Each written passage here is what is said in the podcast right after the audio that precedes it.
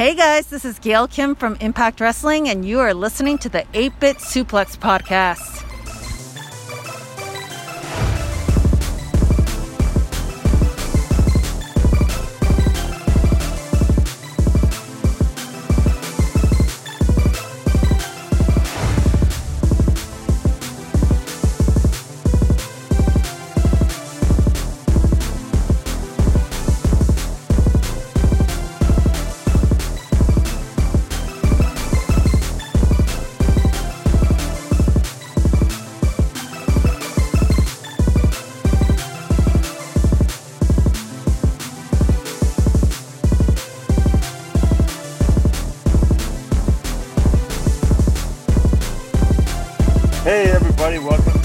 This week's edition of the 8-Bit Suplex here on the Social Suplex Podcast Network.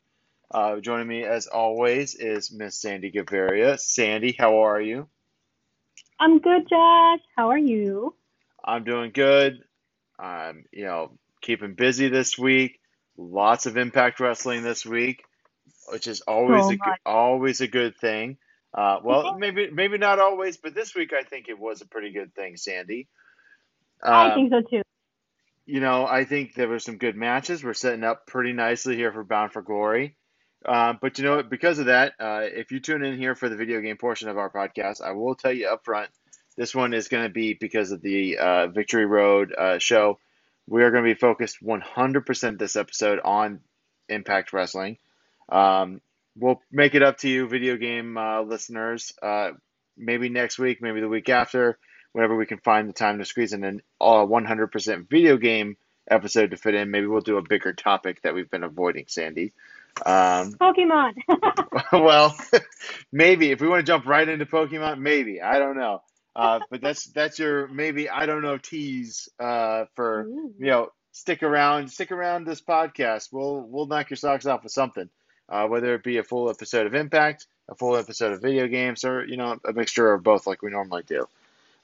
But anywho, I say, Sandy, without further ado, I think we just jump right in here because we got a pretty big show, a longer show than I expected in Victory Road, and then a pretty good, standard size episode of Impact, but a lot to get to here. We have absolutely a lot to get to, but hey, overall thoughts of Victory Road before we get started and dissect this awesome pay-per-view, the one right before Bound for Glory. I think we're setting up lots of really good storylines. What do you think, Josh? Yeah, I thought the matches, most of them were pretty good. And then, like you said, we're setting up a lot of stuff for this month. And we're coming out of Victory Road looking pretty good. First Impact episode afterwards is pretty good. What were your overall thoughts here, Sandy? I was really impressed by this pay-per-view. It was very easy to watch. It came out about, 3 hours, you would say? Just under 3 hours. Just a little under, yeah. It was really fun to get through. Like you said, most of the matches were fantastic. I really love the stories that they're telling here, and I can't wait to break it down with you, Josh. Let's get started. All right, well, let's go do that. We'll go ahead and get started. I'm not normally one that watches Impact as it comes out because I don't watch any wrestling really as it's airing because that's just, the life of a dad. So I actually, though, had the opportunity to watch Victory Road from the start, and I thought this was on my end, the video for the first match was awful. There was all kinds of buffering issues. The audio stayed constant, but the video was chopping along, which was a real shame because I wanted to watch Triple XL and the Rascals, which was our opening match here on Victory Road. I was kind of like, well, whatever. So I wound up actually saying to myself, they're going to come back and they're going to fix this later. So after it's done airing, I'll come back and watch it later tonight. So I actually turned it off in the middle of the first match to come back later. But then when I came back later, it was still choppy. So I watched the first match choppy. But from what I saw of it, it looked like it was a pretty fun match. Oh, that's a bummer to hear about your connection issues. Hopefully, if we get the opportunity to watch Bound for Glory, we won't have those issues. But I watched it after the fact. Unfortunately, I wasn't able to watch it on Saturday saying stupid words. But I watched it after the fact, no buffering issues. It was a perfect replay on the Fight TV app, which is always a great... I love the way that Fight TV app works. But we started out, like you mentioned, with the Rascals, Dez and Wentz versus Triple XL, AC Romero, and Big Larry D. So, like you mentioned, it was a really fun match. For Wentz at the start went on the offensive to AC Romero, and he did a whole lot to barely even move him from the center of the ring. It was like he was fighting a big boulder of just some big mass that just would not move. So that was pretty funny. You know, we had that dynamic of the big guys versus the little guys. I liked the match. I wanted to know did we know this match was going to happen from the previous Impact episode? Because I'm having a hard time remembering, or was it just kind of no? So they only had six matches. They only had six matches teased ahead of Victory Road, and I think we wound up with 9 total. We wound up with 9 total. So we only knew about 6 of them ahead of time. This was not one of the 6, so I was surprised when the music kicked in. I believe Triple XL came to the ring first. And I will say that I did talk to a friend of the show and former guest host Dan Coffin, and he watched after the fact. And also Impact had put out a thing saying, sorry about the video. It's now up. No problems. So I should go back and watch this match now with no problems. But I kind of feel like I don't have to because we saw this match again on this week's Impact, which we'll talk about we'll talk about the run back later. But we do, we get a win here by the Rascals defeating Triple XL. But Josh, I really actually think you should go back and watch this match. There were a couple of spots that really just had me completely floored. Larry D actually does a Falcon's arrow to Dez and was absolutely killer. Of course, he's so much lighter, and he was just able to pick him up and spin him around like it was nothing. Me and Logan were watching, like, nobody kicks out of the Falcon's arrow, but of course he kicked out. This is still in the beginning of the match. Dude, there was a spot where Larry D was just kicking Dez in the back of the head, and then he made him actually spike bump from those kicks. And as he did a spike bump, he grabbed his legs and turned him around for what I remember it being a power bomb. It was amazing. I don't think I've ever seen anything quite like that. But if you do get a chance, I would recommend going back and watch that. I've never seen that before. And then we see those kicks at the end to the head of Larry D from Dez. And like I mentioned, every single time we talk about the Rascals in this podcast, the kid is a star. I will put money that as soon as he finishes up his Impact Wrestling contract, WWE, if they're not already, they will be reaching out to Dez. This kid is a star. Yeah, no, he definitely is. I feel that way about 2/3 of the Rascals. And it's not for a lack of ability, but I don't think Wentz has carved out as much character as the other two. I think he's obviously a very talented worker, and he's definitely a huge part of the Rascals and their makeup. But I'd like to see a little bit more personality out of him, a little bit more character work. But yeah, Dez is definitely. I mean, Trey Miguel obviously is the most individual ready, and that's why we see him in so many solo matches these days. But those guys are definitely a lot of fun to watch. Great to see them get onto the Victory Road card here. And victorious over Triple XL. The next match up, we get a little bit of an old school matchup here with my good friend Tommy Dreamer.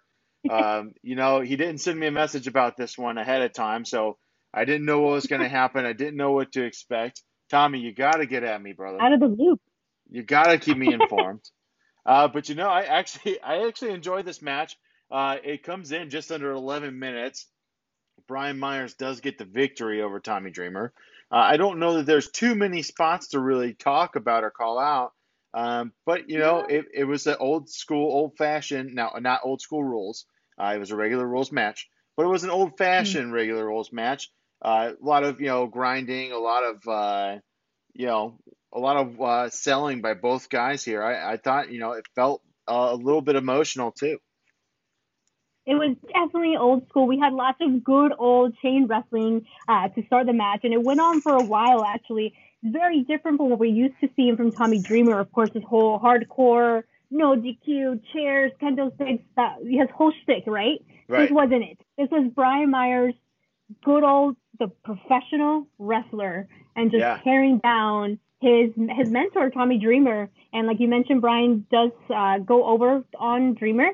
It was a clean finish. It was kind of strange though. He beat him with a very strong lariat to Dreamer. So it wasn't anything. Yeah. It was a strong finish just because he didn't have to cheat or anything. He won over clean, but none of his finishing moves. It was just a very strong lariat, and that put Dreamer down. And I will say, I did write a couple things down. One of the things that kind of like tickled my fancy, so to speak, was right after that first little bit of chain wrestling, Brian Myers kind of taunted Tommy Dreamer with the "You Still Got It" chant. I thought that was pretty funny. And then I thought it was interesting because Tommy, he kind of looked like he was kind of selling an arm injury. I couldn't tell. It didn't seem like it was a part of the match, and Brian Myers didn't work it. So I was kind of like, okay, is Tommy kind of banged up? Did he actually... Because on the arm drag after the chain wrestling, it looked like Tommy was kind of doing the squeezes to get the feel back in his hand. And normally when you see something like that, the other wrestler will go and work it, and it turns into more of an arm match.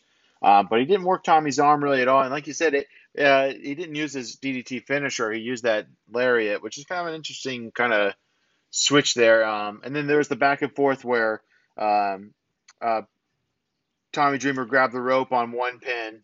And then Brian Myers, the next pin attempt by Tommy after his DDT, put his foot up on the rope. So there was the kind of that 50-50 kind of look to it. And I think that's maybe why they changed up the finisher to say, okay, it took Brian Myers digging in deep to get another move out, another thing to get Tommy down. But no, I thought it was overall a pretty good match. Strong observation. Yeah, very straightforward wrestling match.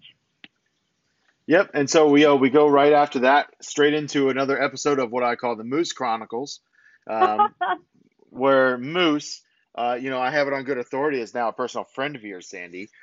Much in the same way, maybe even more so than my friendship with Tommy Dreamer. I don't know. I'm not saying that. Some people are saying that. But Moose is backstage and he's asking Scott D'Amore where EC3 is. And he gets a talking to by Scott D'Amore and then about how crazy he's acting. And he informs him, hey, listen, you got a match with Trey Miguel later on in the card. Which I was like, okay, we saw this already, but let's see it again. I thought that was hilarious. So Scott D'Amore actually fantastic on his backstage segment. May I just point that out? He's great. Oh, my gosh, fantastic. So he, like you mentioned, he has EC3 on his mind. That's all he can think about. And I thought this segment was hilarious. And not only because poor Moose is so freaking like just out of it with this whole EC3 and his title thing. But Scott D'Amore walks away and just says, yeah, you're Moose, say whatever you need to put yourself over. As he's walking away from the camera and we're starting to not hear him as much. He just starts going off about like, yeah, you're Moose, you're the best, you're the wrestling god, whatever you say to put yourself over. I thought that was hilarious. I forget exactly what he said, but yeah, that was a good exchange. And next we have my man, my exhibition champ, Rohit Raju. He's my champ, damn it. So like we met when we talked last time, he's sending out an open challenge. What was it called? The Defeat Rohit Challenge. Defeat Rohit Challenge. That's it. And guess who comes out? None other than Chocolate Thunder, Willie Mack. Oh, yeah. I was excited for this one. Once Willie's music hit, I was pretty excited for it. Because both of these guys are really just great workers. I knew as soon as that music hit, we were getting a good match, and they did not disappoint, did they? They did not disappoint, but you know what? I was actually kind of hoping to see Rohit get out of having to actually wrestle this match. His whole thing now is that he's going to be given out all these opportunities, the opportunities that were never handed to him. And I actually want him to just be like, still not give opportunities, but kind of getting away with it, which he is still kind of doing. But I was not expecting this match to go on as long as it did. It was actually this is one of my favorite matches. It was fantastic. We really got to see what Rohit Raju could do. And of course, we all know that Willie Mack can go. Right from the get-go, Willie Mack does a Rana, which is a thing of beauty. That was the move I wrote down. Yeah, that was, it was super clean, from the floor. A man that size shouldn't be doing standing hurricane Ranas. It just shouldn't happen.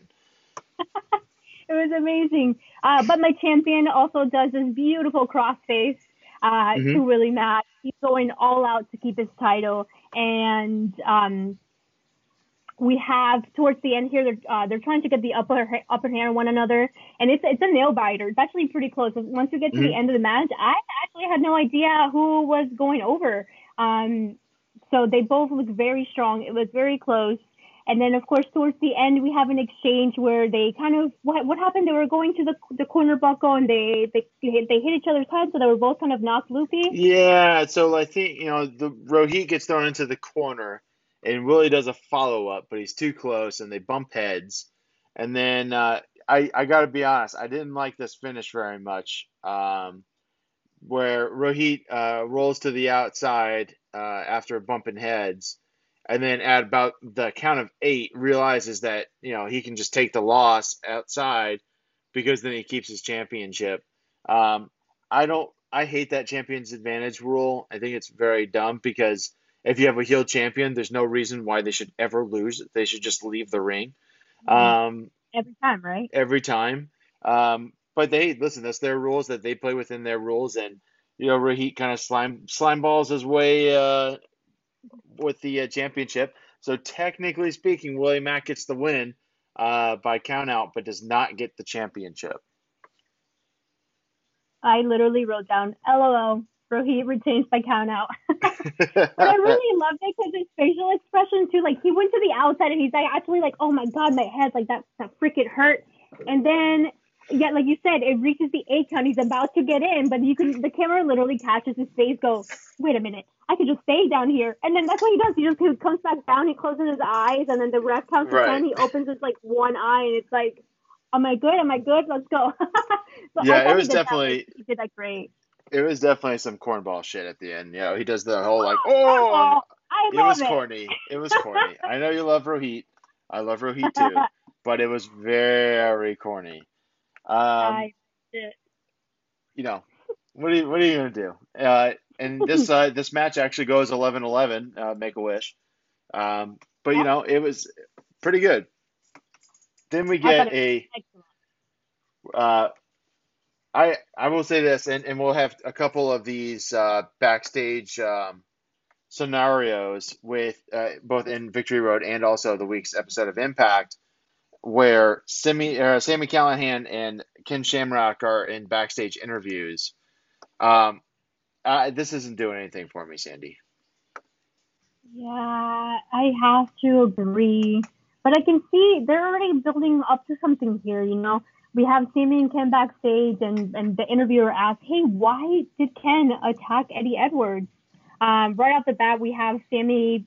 He's the one that's answering for Ken. And I thought it was hilarious that he has the audacity to say, this has nothing to do with me. This is strictly Ken trying to make sure that he comes back here and he's known again to be the killer that he is. And it's like, okay, it's nothing about you. The most dangerous man in the world. Yeah. So it's clear manipulation on Sami's side to Ken, manipulating him to attack Eddie because they have a long history. And it's there. We'll see how it goes. Of course, down the road, I'm sure we'll see Sami and Ken for the fallout, but it'll take some time. Like you mentioned, it does nothing for you. It's really not doing too much for me either. Ken is, he's so old. I feel like he still looks great for his age, but man. Yeah, but he's pretty old. So they did say, I believe it was on Twitter, I did see that Ken Shamrock is going to be inducted into Impact's Hall of Fame. And he actually, I reached out to Dwayne Johnson, a.k.a. The Rock, on Twitter, asking if he would send a video for the ceremony. And Dwayne said yes. So, you know, it'll be interesting to see, you know, kind of what Dwayne does here. If anything, I mean, seeing anything with Dwayne The Rock Johnson on Impact TV at any point would be something I would consider pretty exciting, just to see even, you know, Dwayne entertain the idea of anything outside WWE. Especially given since all of his cousins are still in WWE, and, you know, we'll see kind of what happens there. But yeah, other than that, nothing really interesting with Ken Shamrock yet. Like you said, he looks very old, very much his age, and does not listen. His fancy jorts are not doing it for me either. You know, it doesn't look good.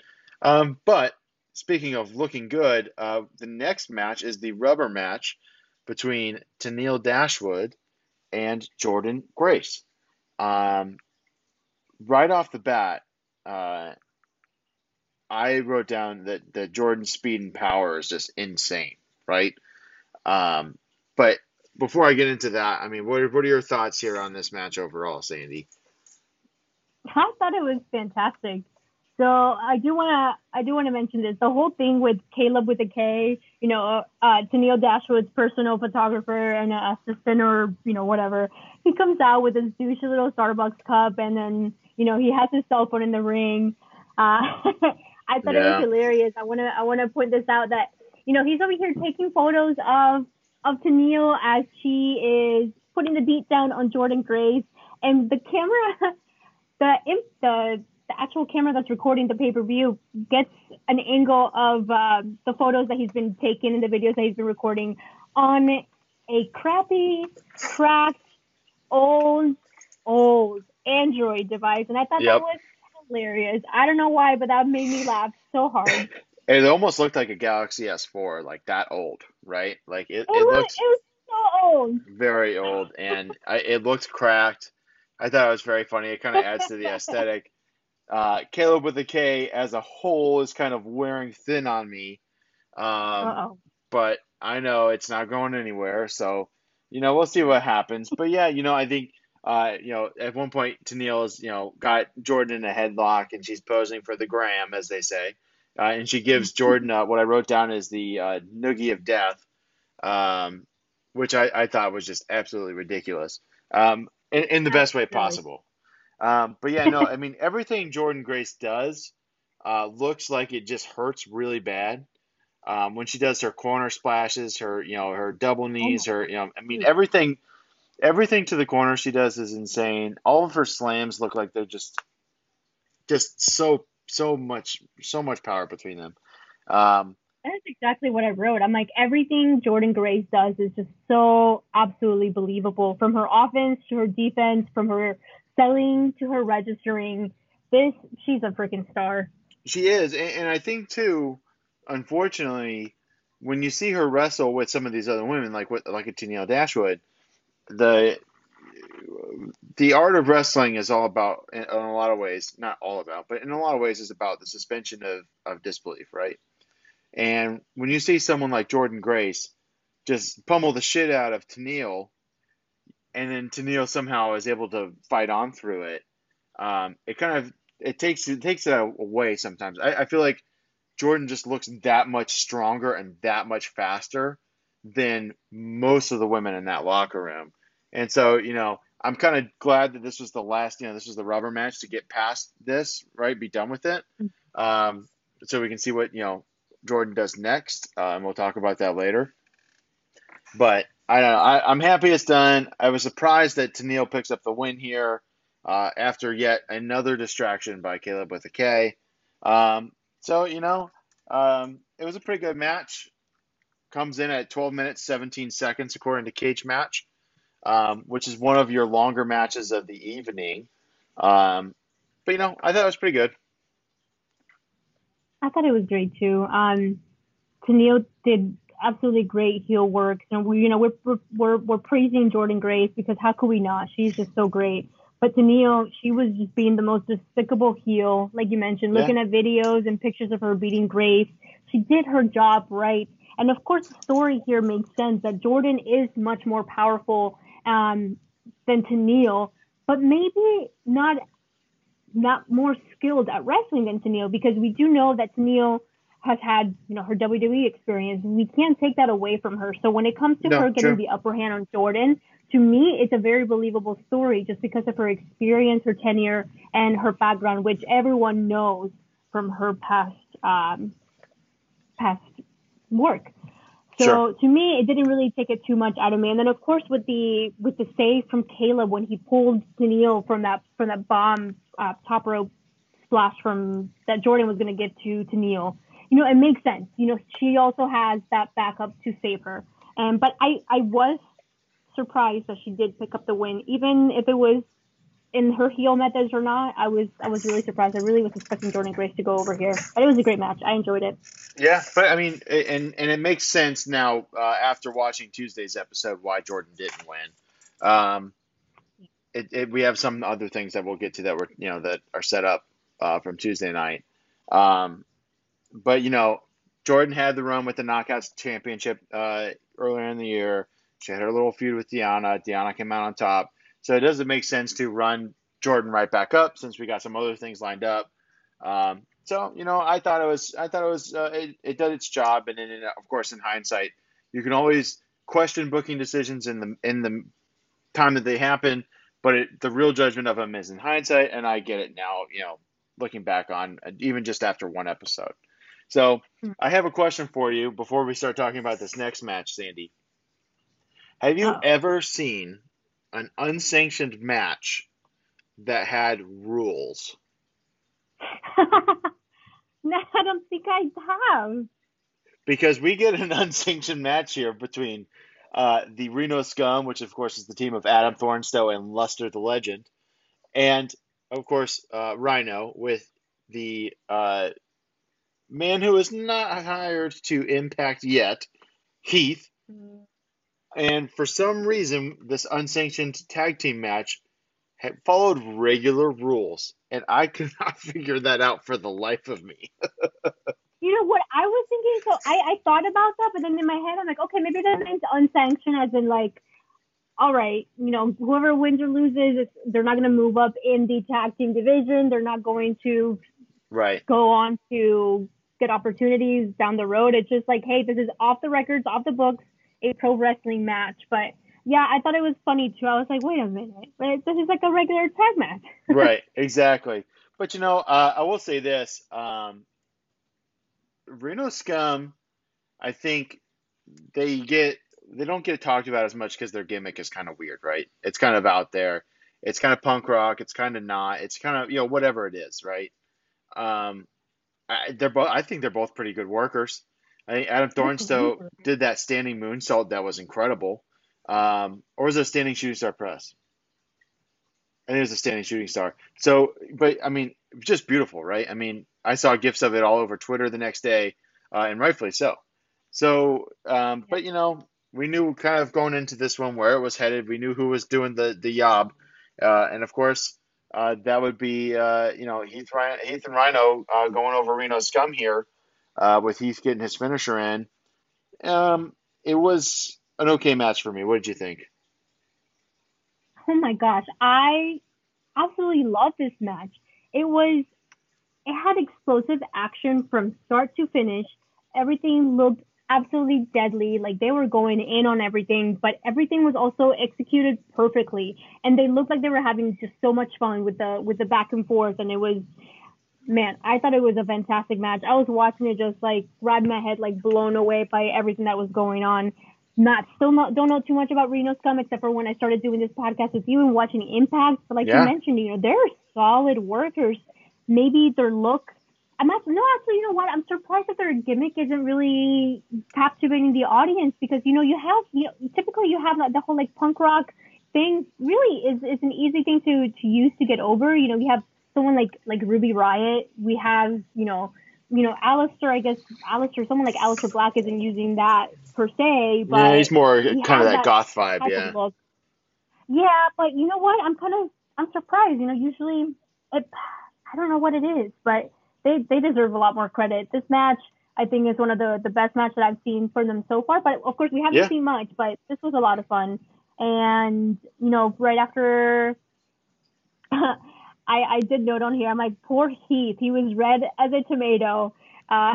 He was blown up at the end. So bad. He was blown up. Right? Oh, my God. He definitely he protected Rhino a little bit. You know, Rhino, I don't think, had more than maybe 3 minutes of action in the match, which is obviously, I mean, after we've talked before, that after the beatdown that Rhino has sustained over his life, you know, we can't expect long matches out of him. This match goes 10 minutes, 36 seconds. And like I said, I think Heath probably was involved in 8 minutes of it. So, I mean, awesome. He took the entire heat. Rhino came back for a hot tag, which lasted like 30 seconds. And then He tagged back in for his to pick up the win. But poor dude, he was red as a tomato. Yeah, holy he gave God. It his all, though. He gave it his all. You know, you got to respect Heath for that. That is for sure. And then, of course, we see the backstage afterwards. Scott D'Amore approaches Heath and says, "Hey, man, you know, that was pretty good. I like what I see here. You know, why don't you come back Tuesday? Use the front door. Don't have your buddies, you know, open the back door. Don't try to sneak around. You know, come on, we'll have a talk about getting something on paper." So it looks like, Sandy, at this point, hashtag Heath for Impact has paid off. The hope continues. Woo. The hope continues. But you know what? Right after that, we go right into the next match. Why don't you take us through a little breakdown of this one? We have Moose, my new best friend, versus Trey Miguel. So, okay, I noted on here Trey's entrance. Oh my God, everyone from the Rascals, they just have the absolute best ring presence. And they need to start paying me for saying all these praises because, man, I am just obsessed. Why would they pay you? You do it for free. I should stop and then just be like, hey, pay me now because enough is enough. No, just kidding. As long as they continue to impress me, I will sing their praises. But, of course, Moose, he comes out. He is not in the mood. He, you know, like we saw earlier, he didn't want to have this match at all. He has too much on his mind. He's not in the mood. EC3 is still out there playing mind games. And, oh, man, this was devastating. This whole match was just a brutal beating from Moose to Trey. Trey grabs him and says, "Where the hell is my title? Where is EC3? Trey obviously doesn't know. But, you know, this tells a story that Madison and Josh reminds us as well, that Moose is just not focused on this match at all tonight. He is pissed. He is frustrated. He just wants to kill Trey Miguel to make EC3 feel bad, but this is all his fault. You know, that's it. It was just a beating on poor Trey. Yeah, Trey took a lot of a beating here. And oh, you know, my God. Moose at one point, and this is, you know, you can attribute a lot of these things that we're catching on the microphones to there being no fans. Moose at one point yells to EC3. He yells at Trey Miguel, he goes, "Where's EC3?" And then he says to EC3, his family's going to have to start a GoFundMe. And then he just brutalizes Trey Miguel more. And I just thought that was a great line, a very, very good line for 2020, as we do see. Unfortunately, a lot of people have to resort to GoFundMe for medical expenses. But I thought it was a pretty good line.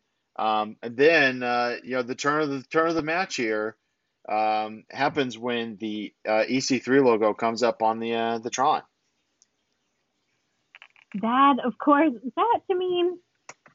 I mean, I guess in the storyline, it makes sense. I just think it's so silly whenever, you know, lights flicker or like music hits and then they're immediately distracted and all hell breaks loose. But yeah, poor Moose was distraught and severely distracted by the Jumbotron as we see EC3 symbol, his number three thing. And it actually allows Trey to get the win on Moose, which again, I was surprised. I just thought it was just going to be a demolishing of Trey, but he does pick up the win. But I feel like it didn't even matter because Moose didn't even give a shit at all. Nuh-uh. He doesn't seem to care whatsoever. He immediately hits the bat. He says, "Hey, I know where EC3. He's in the production truck," and that's where he heads to. Yeah, like you said, I mean, he doesn't sell the loss at all. He could not give less of a shit. No. And like you said, it was kind of odd because it started off as something that was going to be an absolute beatdown, and it kind of dragged on a little long. It goes over 8 minutes. And you see, you know, of course, he runs into the production truck. EC3 apparently has made everyone leave the production truck. And then the door locks on Moose, and then he plays a sound that, you know, basically, like an earth-shattering sound to Moose's ears, which causes Moose to run outside. He sees the TNA World Heavyweight Championship on the ground, goes to pick it up, and then is jumped by EC3. And so that, I mean, that was that. It was kind of an interesting thing. It's always one of those really weird things with professional wrestling that you have storylines that have to be pushed by so much stuff outside of the ring. I don't know. I'm ready for this match to happen. It is probably it's going to happen at Bound for Glory. They're going to hold off on it obviously until then, and I think they announced on Twitter that it would happen at an undisclosed location. So it sounds like we're going to have some cinematic wrestling of some sort. Hopefully it's just a wrestling match that they've pre-taped in some other warehouse. But I don't feel like we might not get that, unfortunately. Who knows? I'm intrigued, but yeah, it's been the long game for the storyline here, and I just hope it really pays off in the end. I'm just excited to see EC3 get back in there. Yeah, me too, and that's why too. Like I'm so hopeful that it is, a situation where it's not a boneyard match type thing, right? I don't want it to be something like that. I want it to actually have some wrestling. But we'll see what happens. Impact has been good to us so far, Sandy. I'm gonna trust them. I think so too. I think they'll kill it. So this next match is a preview of the Tag Team Championship match that we'll see at Bound for Glory, which is a four-way match. So we have a representative from each of those teams in a four-way singles match here with Ace Austin, Carl Anderson, Alex Shelley, and Josh Alexander participating with their teammates on the outside. I thought this was a pretty damn fun match. Lots of really good action, tons of good spots. Carl Anderson still has one of the best spine busters I've ever seen. I really liked it quite a bit. Holy shit, Josh. I mean, I feel like I could spend an entire hour breaking down this match. I wrote so much for it, and it got to the point where I couldn't even take any more notes just because there was so much action happening. And man, we all know these guys can go. And of course they did. It was such a fun match. This match also had the advantage because they each had a tag member on the outside. They were able to bring that energy by cheering them on, by talking shit, by giving that energy that we keep saying Impact is missing by not having anyone in the audience whatsoever. So This one had the advantage when it came to that. And of course it had the advantage of having these amazing wrestlers give it their all for this match. This match to me was all Alex Shelley. Yeah. Alex Shelley was, if we're counting down the top star for this match, holy shit. He faced off against everyone. He's a pro. He's going to be a legend in wrestling. He already is that legend to me and to a lot of people. He executed everything perfectly. The one person that I didn't really get to see too much of, I feel, was Josh Alexander, which surprisingly enough, he actually does pick up the win by pinning Alex Shelley. I thought he was the least impressive in the match. We didn't get to see too much offense from him. It was all the other guys, especially Alex Shelley. So this was kind of interesting to me that he would pick up the win. But man, like you said, it was absolutely beautiful. Yeah. I mean, and it's a four-way match too that doesn't overstay its welcome, right? A lot of times when you see these multi-man matches, these triple threats, or all the way up to six-pack challenge, you start to see it. Well, everyone has to get their stuff in, right? So it just creates this longer, and of course there's the tag team partner on the outside. So the tag team partner on the outside, now each one of them has to do something too, right? And this one actually kind of had the benefit where they had the one ref bump, where the ref is out of it. And then all the tag team partners kind of descend on everything. And so that kind of wipes that all out at one point, at one fell swoop. So we don't have to get them all individually doing things. You know, under 15 minutes for a four-way match with a lot of action, nonstop. It never, there was no rest holds. There was no, I mean, this thing just kept cooking. And like you said, I mean, great match. Josh Alexander didn't get his offense in. So, you know, it'll be interesting to see how this tag match looks at Bound for Glory. But this might have been my match of the night. I'll be perfectly honest with you. I agree. This was a nearly flawless match. Everything was just executed perfectly. Holy shit. I want to, just for shits and giggles, just for fun, I want to go back and watch this match and just completely be fascinated again over Alex Shelley. And I did notice on here, too, I know, just like you said, freaking Carl Anderson's spine busters. So beautiful. Of course, beautiful. I noted that on here as well. Yeah, you know what? I'm going to go ahead and throw out my hashtag Chef's Kiss of the Night to Carl Anderson's spine buster, because you know, if you want to learn how to do a spine buster, kids, watch Carl Anderson videos right along with your Arn Anderson videos. You'll find out how real quick. For real. All right, so we come to our semi-main event of Victory Road, the Knockouts Championship match between the defending Deonna Purrazzo, the Virtuosa, I should say, Deonna Purrazzo, accompanied to the ring by, of course, her lackey, Kimberly. And then she's challenged here by Susie, who is accompanied to the ring by Kylie Ray. This one went slow at the beginning, picks up quite a bit at the end, and overall, I think we get a pretty good match out of here.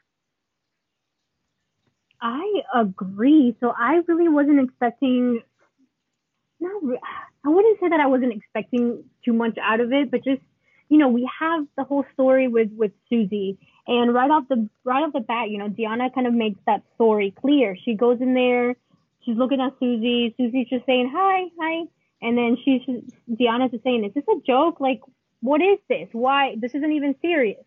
Right. So that's how I thought the match was exactly going to go. I thought it was going to be an easy squash for Deonna, and then we'll just see kind of the storyline of maybe Susie being pissed and then eventually becoming her Sue Young self.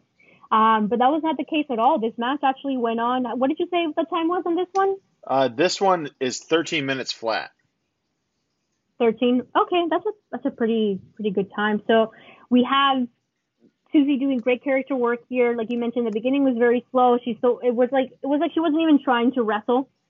Kind right. of doing like a little poker face, like, "Hey, Deonna's better. I'm just here," kind of out of, I don't know, what's her. She's a doll, right? She's just kind of out of it. Right. But it's towards the end, she wakes up and towards the end it really picked up a lot. So we had to go through the very slow beginning. Deonna was just initially working the arm of Susie with a variation of some mean-looking arm ringers and arm attacks. Of course, preparing for her setup, which is her finisher, the Fujiwara armbar. And what does she call it? The double Fujiwara. The double one she calls the Venus de Milo. Venus de Milo. So, of course, I love that storytelling. You know, Deonna is an expert at working that arm for her finish. We all know she's one of the greatest technical wrestlers, not even just for women's wrestling, but in general. Yeah, in general. Yeah, absolutely. And, of course... after the match, we get an incredible display of post-match beatdown. And I'll be honest, the whole time, because they've been selling this whole Sue Young emergence, I thought that in the middle of this bloodbath that Deonna puts through Susie here, I thought we were going to have Sue Young awaken. It didn't happen, but what we did see is Kylie tries to save Susie. Kimberly puts her in a headlock, holds her back, and then, you know, jerks her head up to make her watch as Deonna Purrazzo is extremely brutal with the armbar to Susie. And I'll be honest, I was pretty impressed with Susie's flexibility there, because any normal person's arm probably would have snapped clean out of socket there. It was a pretty gruesome display at the end as far as post-match beatdowns go. A lot of times, you know, they're kind of goofy. They do the stomping a lot in the corner, and then, you know, maybe a hit with a chair, and then that's your post-match beatdown. But to force someone to watch their best friend get their arm broken, man, that was kind of some brutality I wasn't expecting there, Sandy. brutal and gruesome is an understatement. Holy shit. It was rough. And, you know, even throughout the matchup, we see Deonna, of course, retaining and going over by doing the double Fujiwara armbar on Susie. So right off the bat, you know, she's already freaking hurting. And not only that, but when Kimberly interferes in the match, she gives Susie a kick to the head on the outside on the apron. That was so brutal. I didn't even think it was necessary because Deonna, I mean, yeah, towards the end, we were kind of seeing Susie get the upper hand and possibly doing some, pulling off a miracle and going over. But, you know, Kimberly was there and almost kicked her damn head off. We did get to see a little bit of a glimpse of Susie twitching, maybe morphing back into Su Yung. She did a couple of maneuvers that are synonymous with Su Yung. That's like, you know, her moveset. I don't know exactly what they're called, but they're the ones from the buckle. What does she do? Do you know what they're called? I don't know what their exact names are, and I apologize for that. But yeah, where she kind of grabs the ropes and then walks up the turnbuckle and goes inverted to grab the to do like the head scissor type stuff and kind of do some other kind of gruesome looking stuff. I'm excited for whenever this full Su Yung retransformation happens, because I think we're going to get, obviously, a Kylie Rae, a Su Yung match at some point, and I think it's going to be awesome. That's, you know, my prediction. But, yeah, I mean, this match delivered on everything that I felt like it was going to.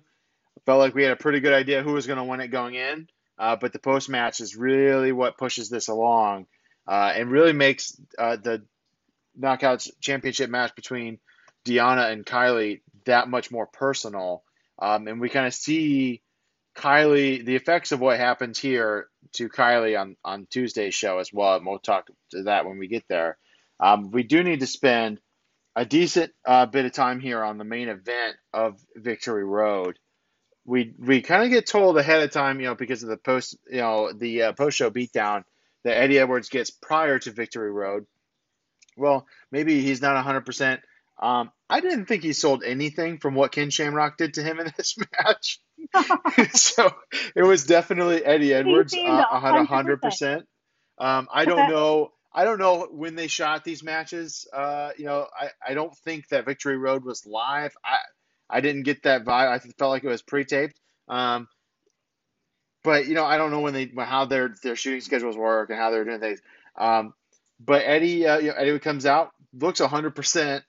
And Eric Young, of course, comes out looking crazy, and right off the bat looked even crazier because I didn't catch what happened, but all of a sudden Eric Young has a gash on his face and he's bleeding profusely from under the eye. So, you know, I don't believe it's any kind of blade job. I think he just got caught on something. But, you know, this thing gets going pretty quick here right off the gates.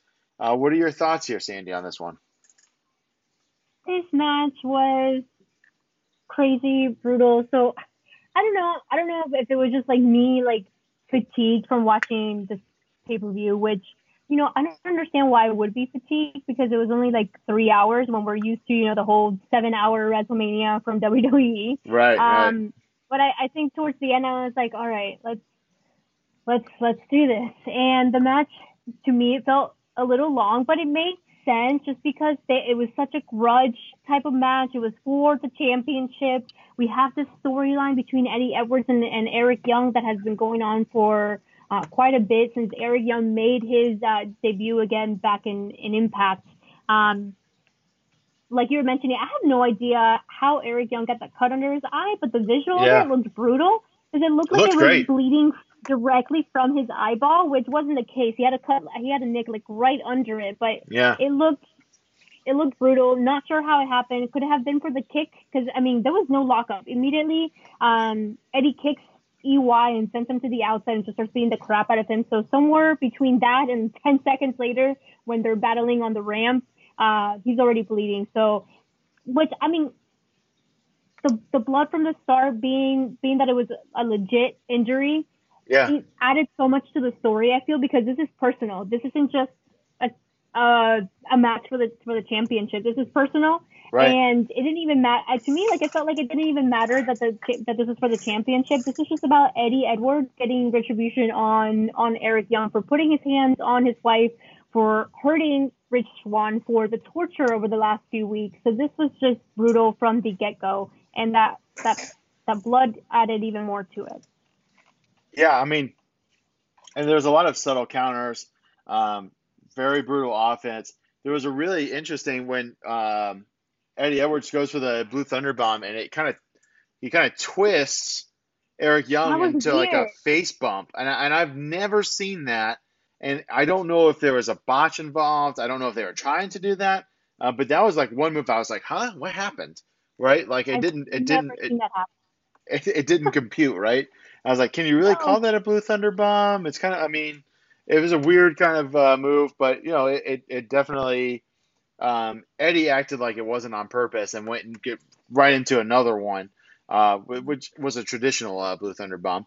But yeah, both. I mean, super great. We get to the finish, you know, from a pile driver, of course. But instead of going for the pin, he goes right after Eddie's knee again to try and end his career. He taps out, and then you know, Eric Young retains.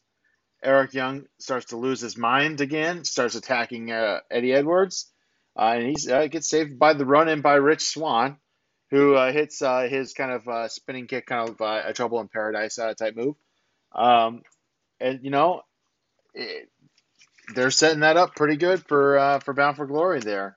It does look like at this point, at least, it will be a one-on-one match. They've not decided to add Eddie Edwards in or anything like that yet. I hope they don't. I hope they don't, too. If this was WWE, it would be all but guaranteed to be a triple threat match. But, you know, hopefully it's a maybe we get Rich Swann out there and Eddie Edwards is in his corner. Maybe something along those lines I'd be okay with, but I'm with you there. I hope to God that we don't get a triple threat here, because I just think the emotion of the match and everything that they've been driving towards, this needs to be you know, two dudes in the ring hitting hits and throwing throws, and you know, we'll see how it goes. But that's Victory Road. They did announce that they're going to start doing these monthly specials again on Impact Plus. Looks like they're trying to drive more subscriptions their way. So we'll have another special one in November and another special event in December, which I think is pretty good. You know, it'll feel, I think, less intrusive on the rest of the product in these other months where they don't have that quarterly pay-per-view that they're running. It's obviously October has become busy because of it. But I'm looking forward to these kind of monthly specials here, Sandy. How about yourself? I am too, and you know, I think this is a great way to get eyes on the product. You know, if they're not getting as many viewers to watch their weekly shows, you know, the weekly shows can be little setups, more backstage segments, and these monthly shows can be great to really tie things together, prolong storylines, and get more viewers on the product, which I think will be nothing but positive for Impact Wrestling.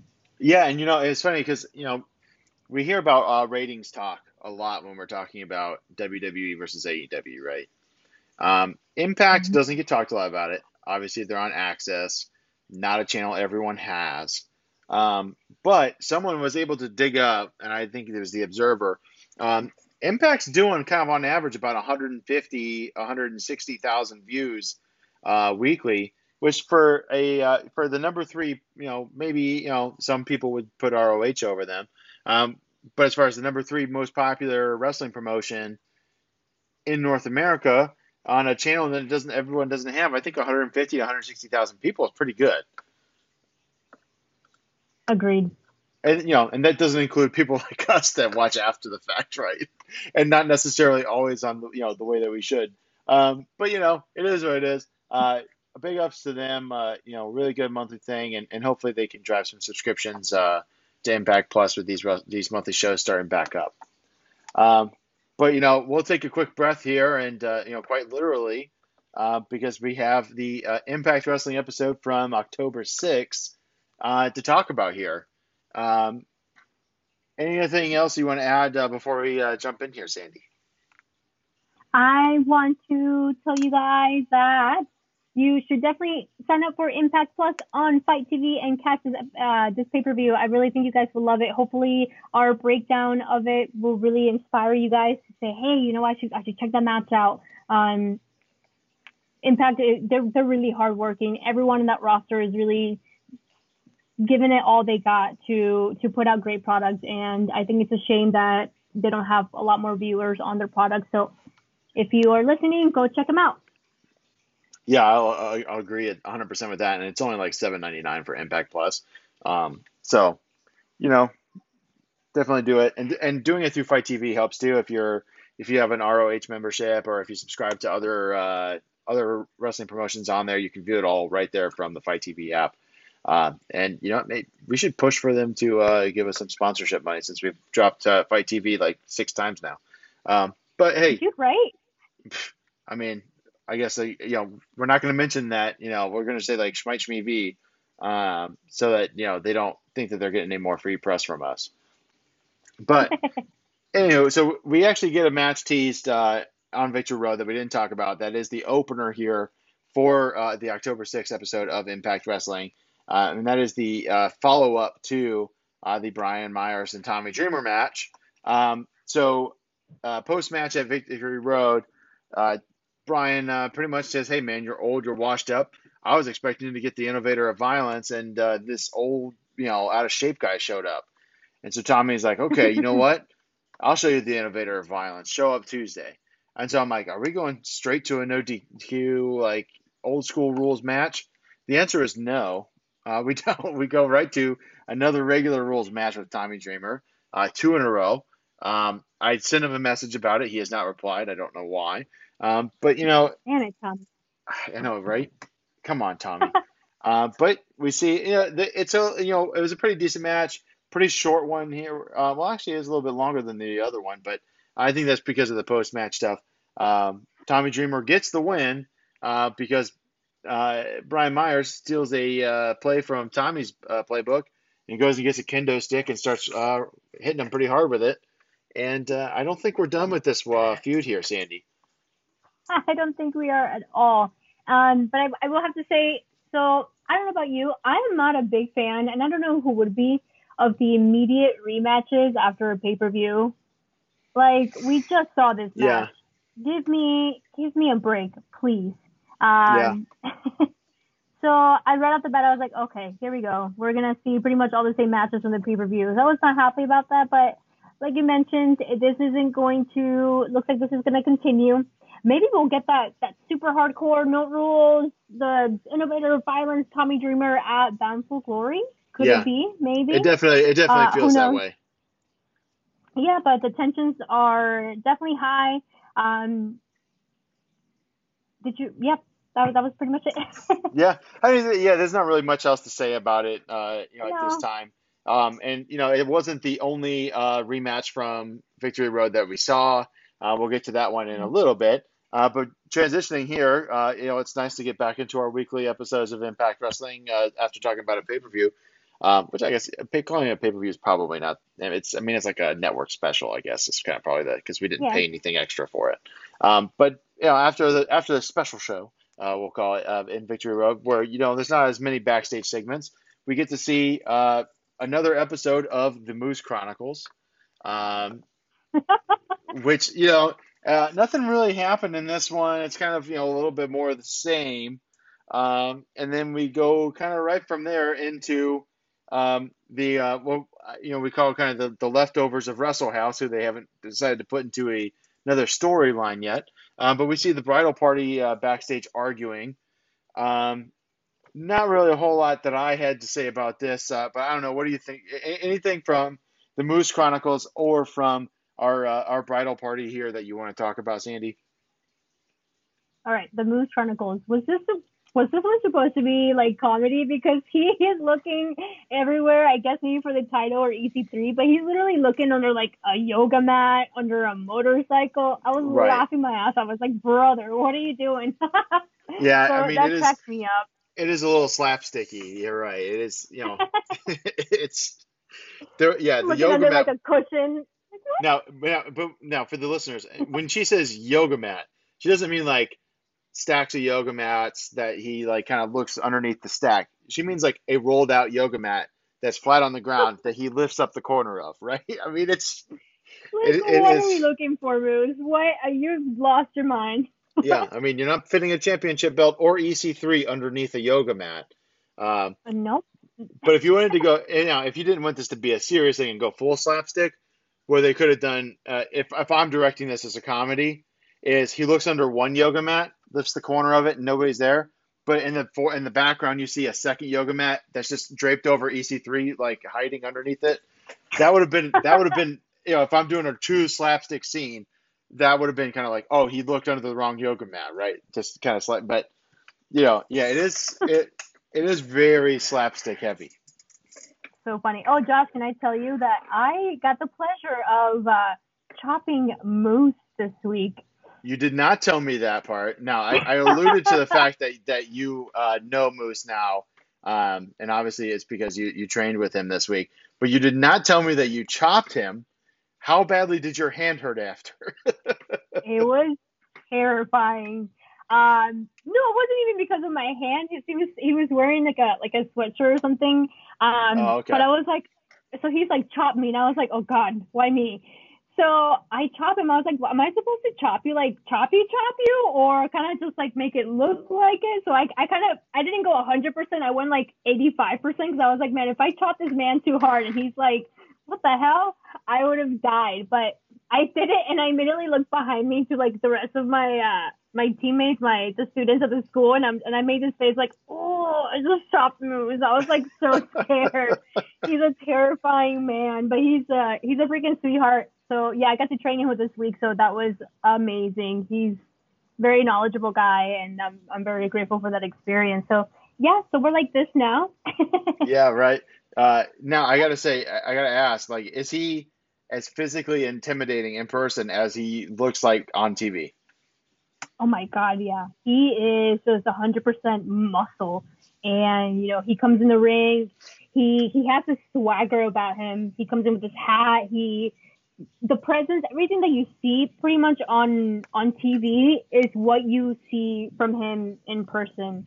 And man, yeah, I was terrified looking at him and working with him, but at the same time, he was very helpful. He was a complete sweetheart, really wanted us to succeed and wanted to make sure that we learned the most from what he was teaching us. So that was really cool.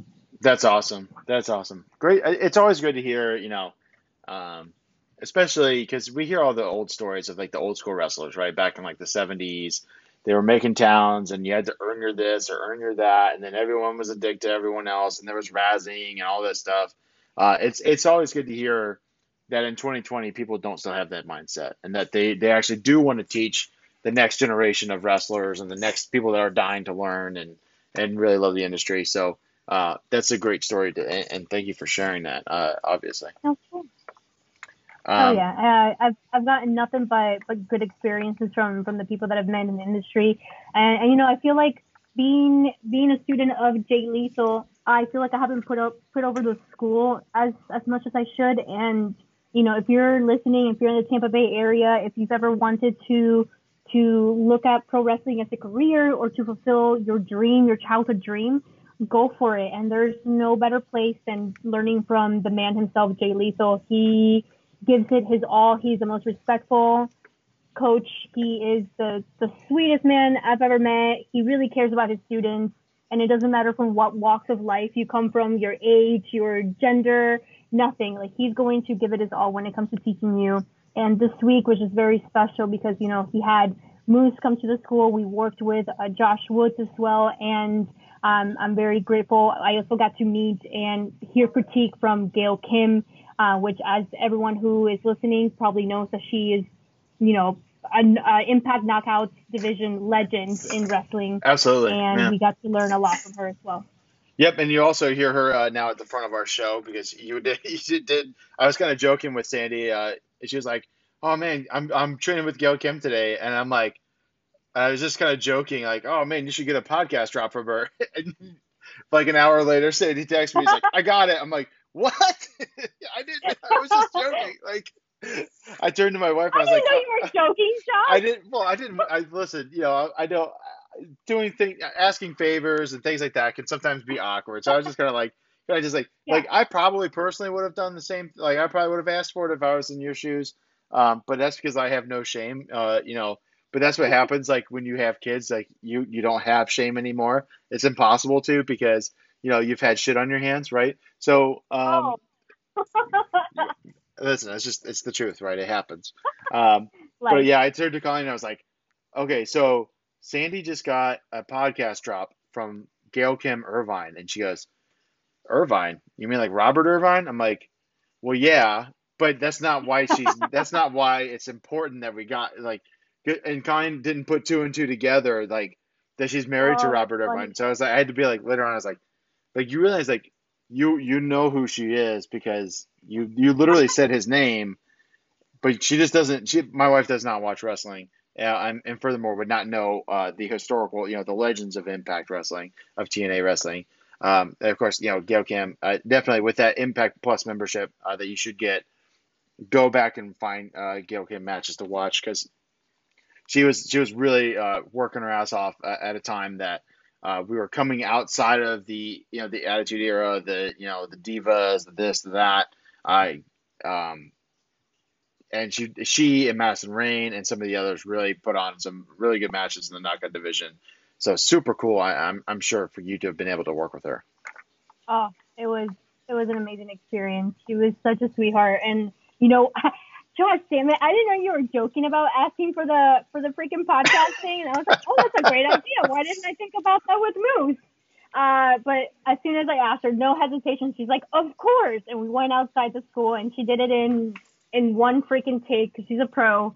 Oh, and yeah. I mean, when you said it to me, I was like, "Okay, yeah, this is like she like I could tell it was like not like anything that she rehearsed." This nothing. She's just like, okay, what's the name of the podcast? Got it. And then just, poof, like she just hit it right on the nose.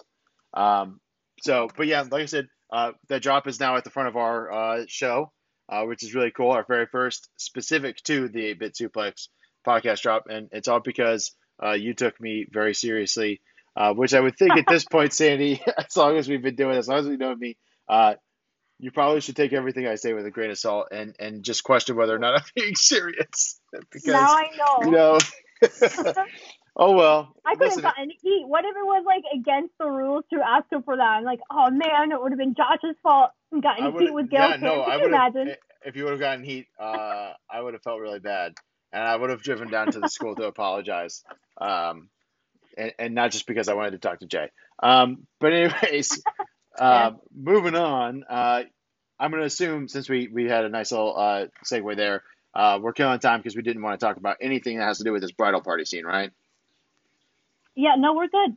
Okay, so moving right along. So fresh off of his win on Victory Road, we get another edition of the Defeat Rohit Challenge. I think Rohit, he cuts an excellent promo at the front end of this Defeat Rohit Challenge. And then out of the blue, because we kind of understand the rules are once you get your shot at the champ, you're challenged, you don't get it again. But imagine my surprise when the music for Chocolate Thunder himself, Willie Mack, hits again. Dude, I was upset. I was like, really? Yeah, I was kind of like, oh, I was kind of hoping to see who we'd get. And I had kind of been half spoiled on Twitter around some of what happened next, but I didn't keep reading. I didn't understand the context. I thought something else happened with the person that does answer the challenge. But, of course, Rohit takes the mic, tells Willie, hey, man, you had your shot. You don't get another one. So get out of the ring, and let's see who comes out next. And then imagine my surprise again when the music hits is none other than Jordynne Grace. Yo, I popped. I did too. I was really excited about it. I was like, oh, this is going to be awesome. Because Rohit's not the tallest guy. And obviously we've talked before on the show that Jordynne is not a super tall woman. So I felt like she could really go one-on-one with him pretty well. I was pretty hyped for it. You know, Rohit looks like, he's seen a ghost. He's like, I'm not wrestling Jordynne Grace. And it wasn't a, oh, I'm not wrestling a girl kind of thing. It was like, oh, fuck, I'm terrified of her. And listen, me too, Rohit. Me too. I'm terrified of Jordynne Grace. I'm not afraid to say it. But, you know, we see, you know, a little bit back and forth. He's kind of distracted by Willie. Willie's saying, hey, man, wrestle her. And bell rings. Jordynne Grace gets a quick roll-up because Rohit is distracted. She wins. Willie puts the belt on her. Everyone's thinking, oh, man, this is great. And then your boy Rohit says, this wasn't for the X Division Championship. I never said that's what it was for. This was just an open challenge. Great match, Jordynne. You won. And then he goes to the back, and this the look of shock and just disgust on both Willie and Jordynne's faces was just priceless. As much as I love Rohit, my man, Rohit Raju, and I never want him to drop that title, I just didn't think it was possible that they could come up with an opponent that would make me just absolutely be like, all right, drop the title, my man. Your time is over. And they did by getting Jordynne Grace to come out. I freaking hopped out of my freaking couch. I was like, yes, baby. I was like, sorry, Willie, I love you, but this is so much better. And imagine my disappointment when, of course, she gets the roll-up and it's not for the damn title. Like, I was so torn because I'm like, my man, Rohit Raju out here doing the damn thing. He never said it was for the title. He's so smart. My champion. Yeah. But then I'm like, damn it, man. I would have loved to see Jordynne Grace get the win here. But, they go backstage Rohit Raju goes backstage and he's met by Scott D'Amore. He is congratulating him on his tactics, actually, saying, hey, you're a giving champ. You're giving all these opportunities out. But it's kind of like a... Very sarcastic. Very sarcastic. You're doing great, man. You're offering all these things. Guess what? Because you're so giving, at Bound for Glory, we will have a 6-way scramble for the X Division title, which left Raju looking like, oh, fuck. Yeah, so what are we going to have? It's going to be Crispe, TJP, Trey Miguel. Was it Trey Miguel? Yeah, Trey Miguel. Yes. Willie Mack. Jordynne Grace. And Rohit Raju. Now, I just a brief pause here because this is a wrestling promotion that obviously has no problem with women holding championships that are not the Knockouts Division Championship. Tessa Blanchard, of course, was their heavyweight champion for a time before things went south with her. But they obviously they're injecting Jordynne Grace here, and I think it is a perfect place to put her. I there's a lot of mixed feelings about intergender wrestling, right, as a whole.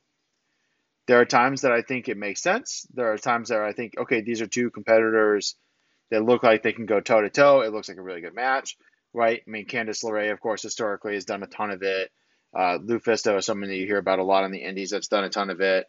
There's a lot of big names that are against it. Cody Rhodes has come out and said that he's not a fan of it. He doesn't want it in AEW.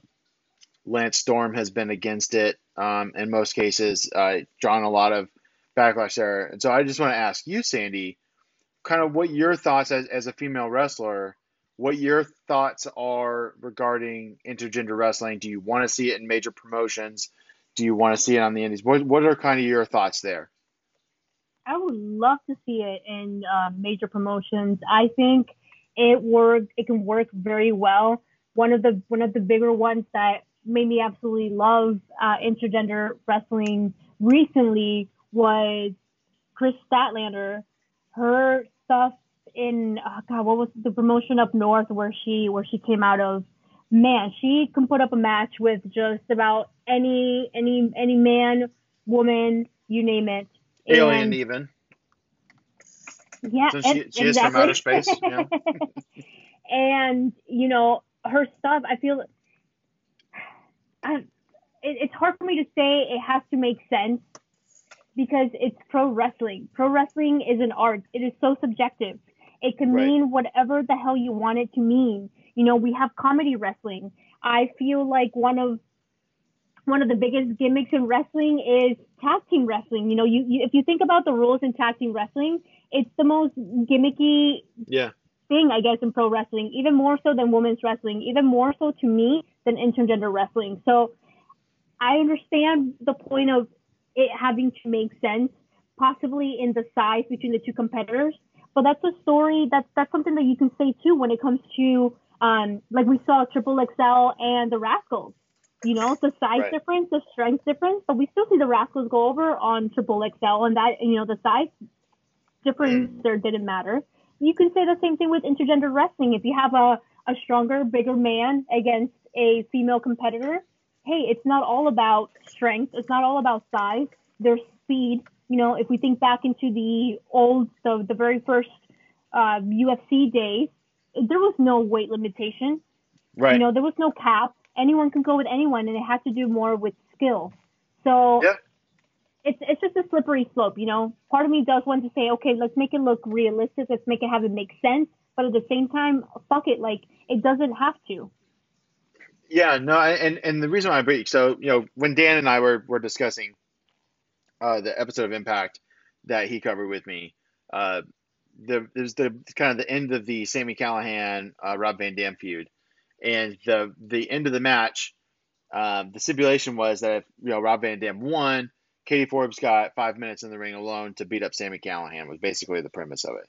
And of course, I had the fear that it was just going to turn into Sami Callihan beating up Katie Forbes, and that's exactly what it turned into. And the last thing we see of Katie Forbes, of course, on Impact TV, because Rob Van Dam and Katie Forbes did not have their contracts renewed.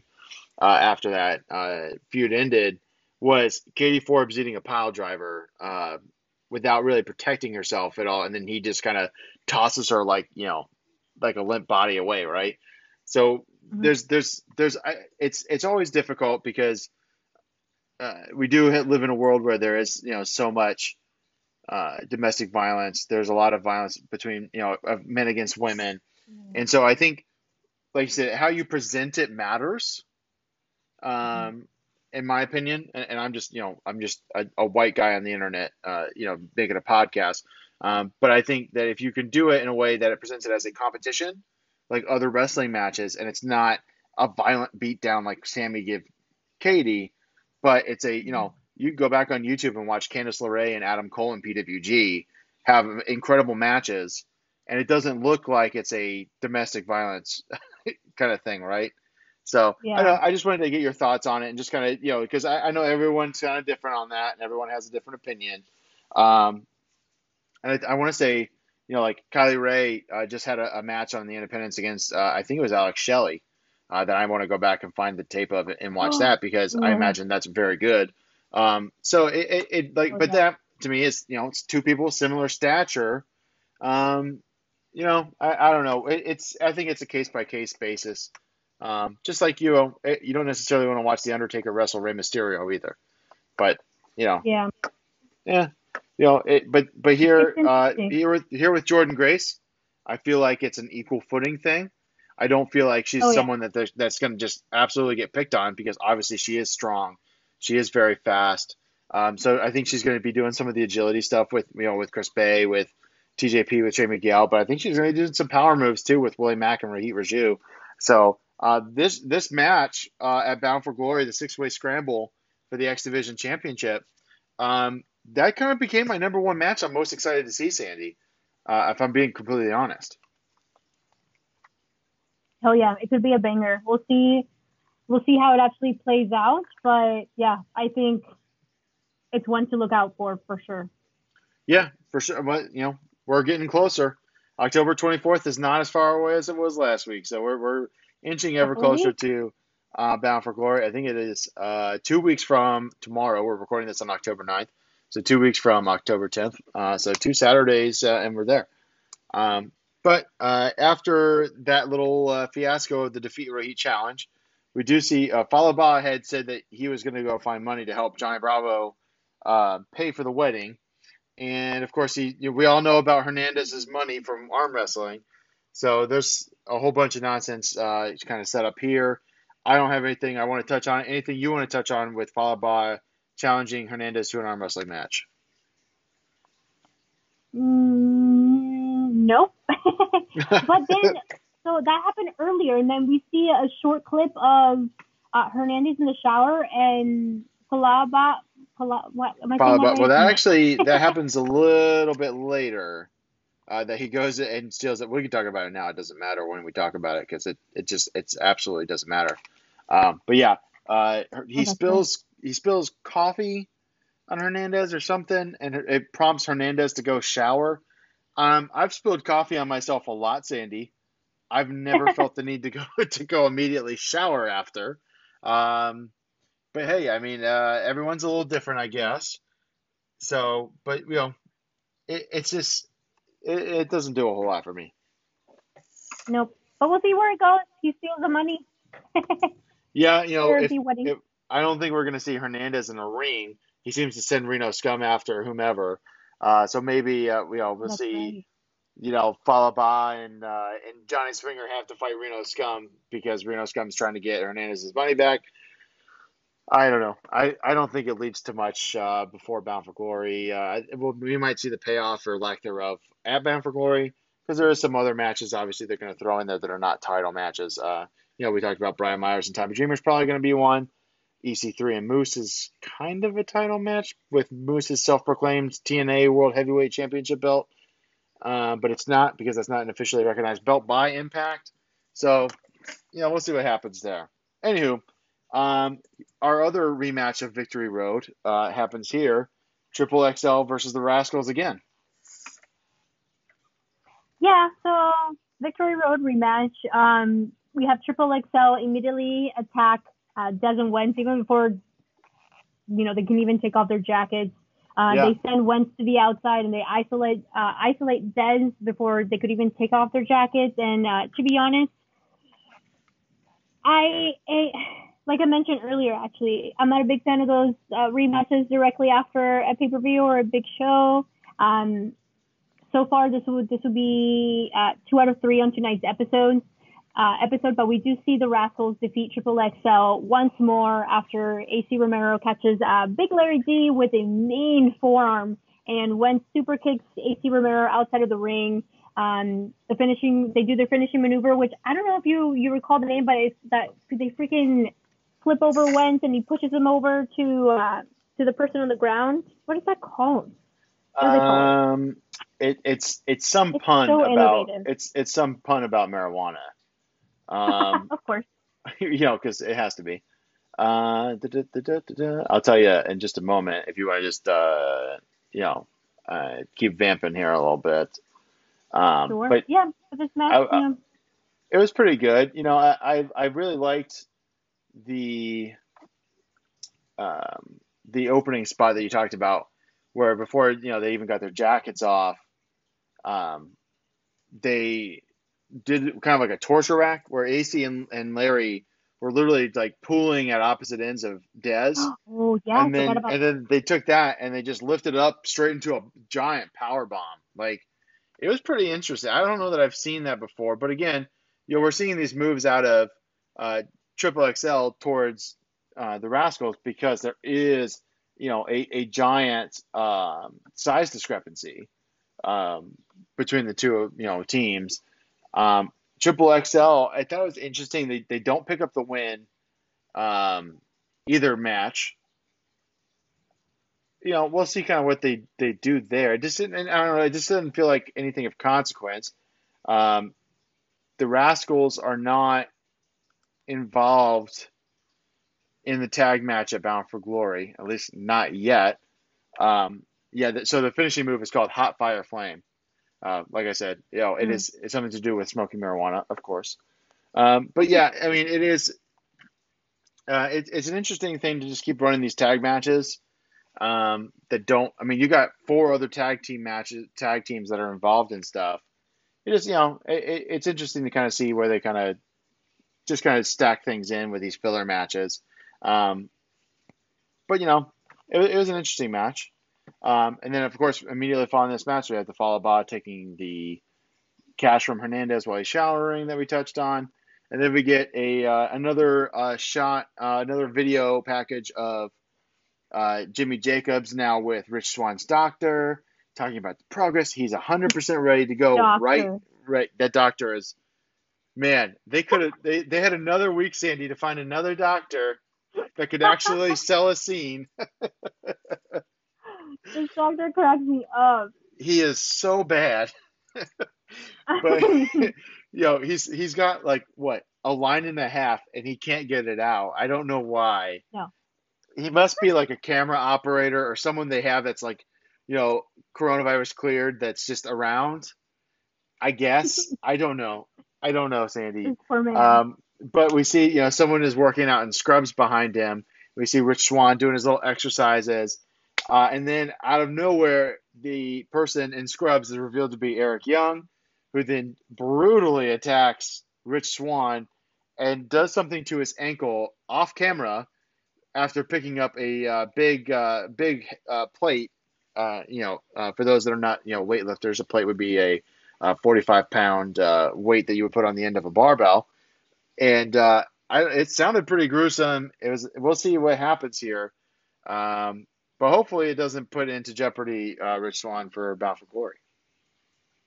God, I hope not. But, you know, one thing he made clear, EY looks at him and just tells Rich to stay out of his way. And that was, man, that was a beatdown. It was an absolute beatdown. Like I said, it sounded gross. I did not like the way that sounded at all when he did the plate on the ankle. Mm-hmm. But, man, oof. That's all I got to say about that. Right? Yeah. Pretty much, so, like, ooh. Yeah. So we go from that to a backstage interview with Motor City Machine Guns, where they kind of like, hey, man, that was kind of brutal. But anywho, we'll talk about our own business, right? And so I don't really have anything of note to talk about with this backstage here. What about you? Nope. The Good Brothers just out boasting that they're undefeated. And, of course, they warned that they'll take the titles from the Motor City Machine Guns at Bound for Glory.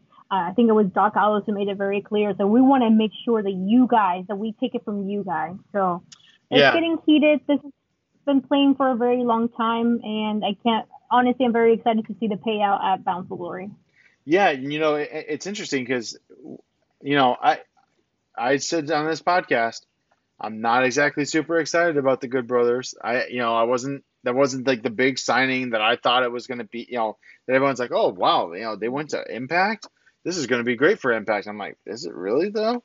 But actually, I've been really impressed with the effort that they've been putting forth because, you know, I think a lot of times we expect these veteran guys that go to, I don't want to say lesser promotions, but, you know, they were in WWE, they were in New Japan Pro Wrestling. They've been to the quote unquote mountaintops of professional wrestling. And then you know, Impact is right now a step below those as far as, you know, pay and notoriety and things.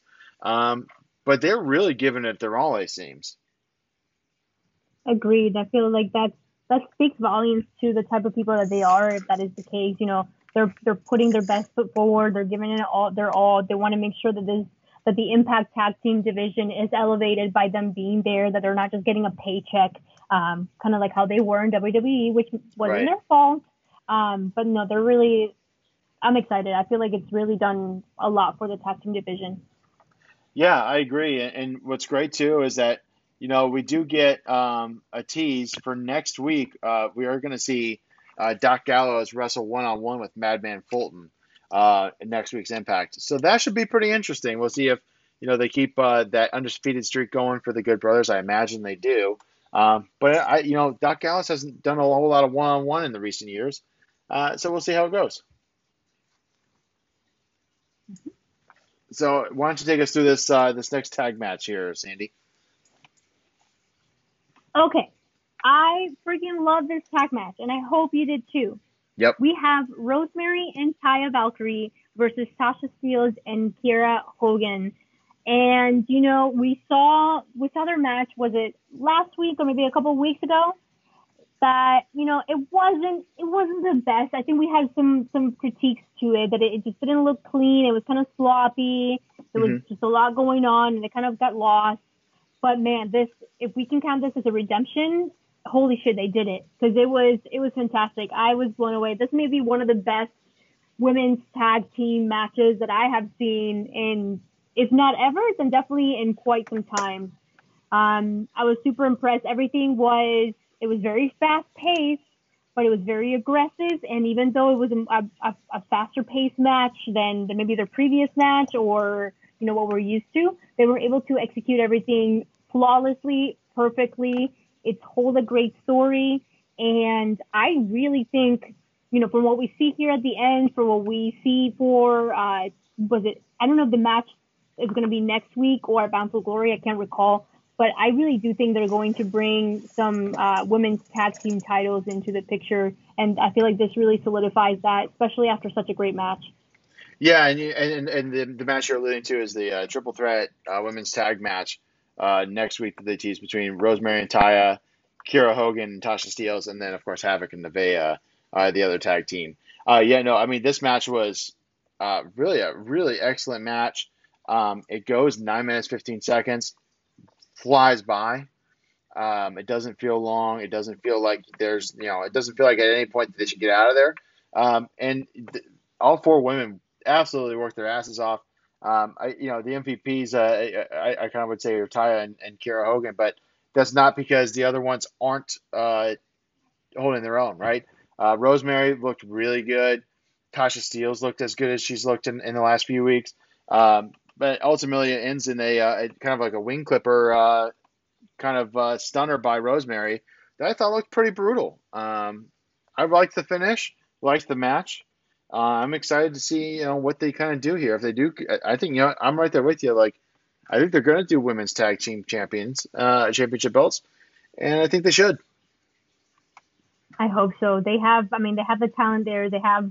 I feel like they have enough women in there. If they do bring the belts, they may need to look into bringing more talent in. Maybe doing something like how AEW is doing, where they bring independent, unsigned talent to have these matches with their own talent. I think they could really benefit from doing something like that. Get the more eyes on the product, get more talent in there, more variation, more storylines, different matchups that we would be unable to see otherwise.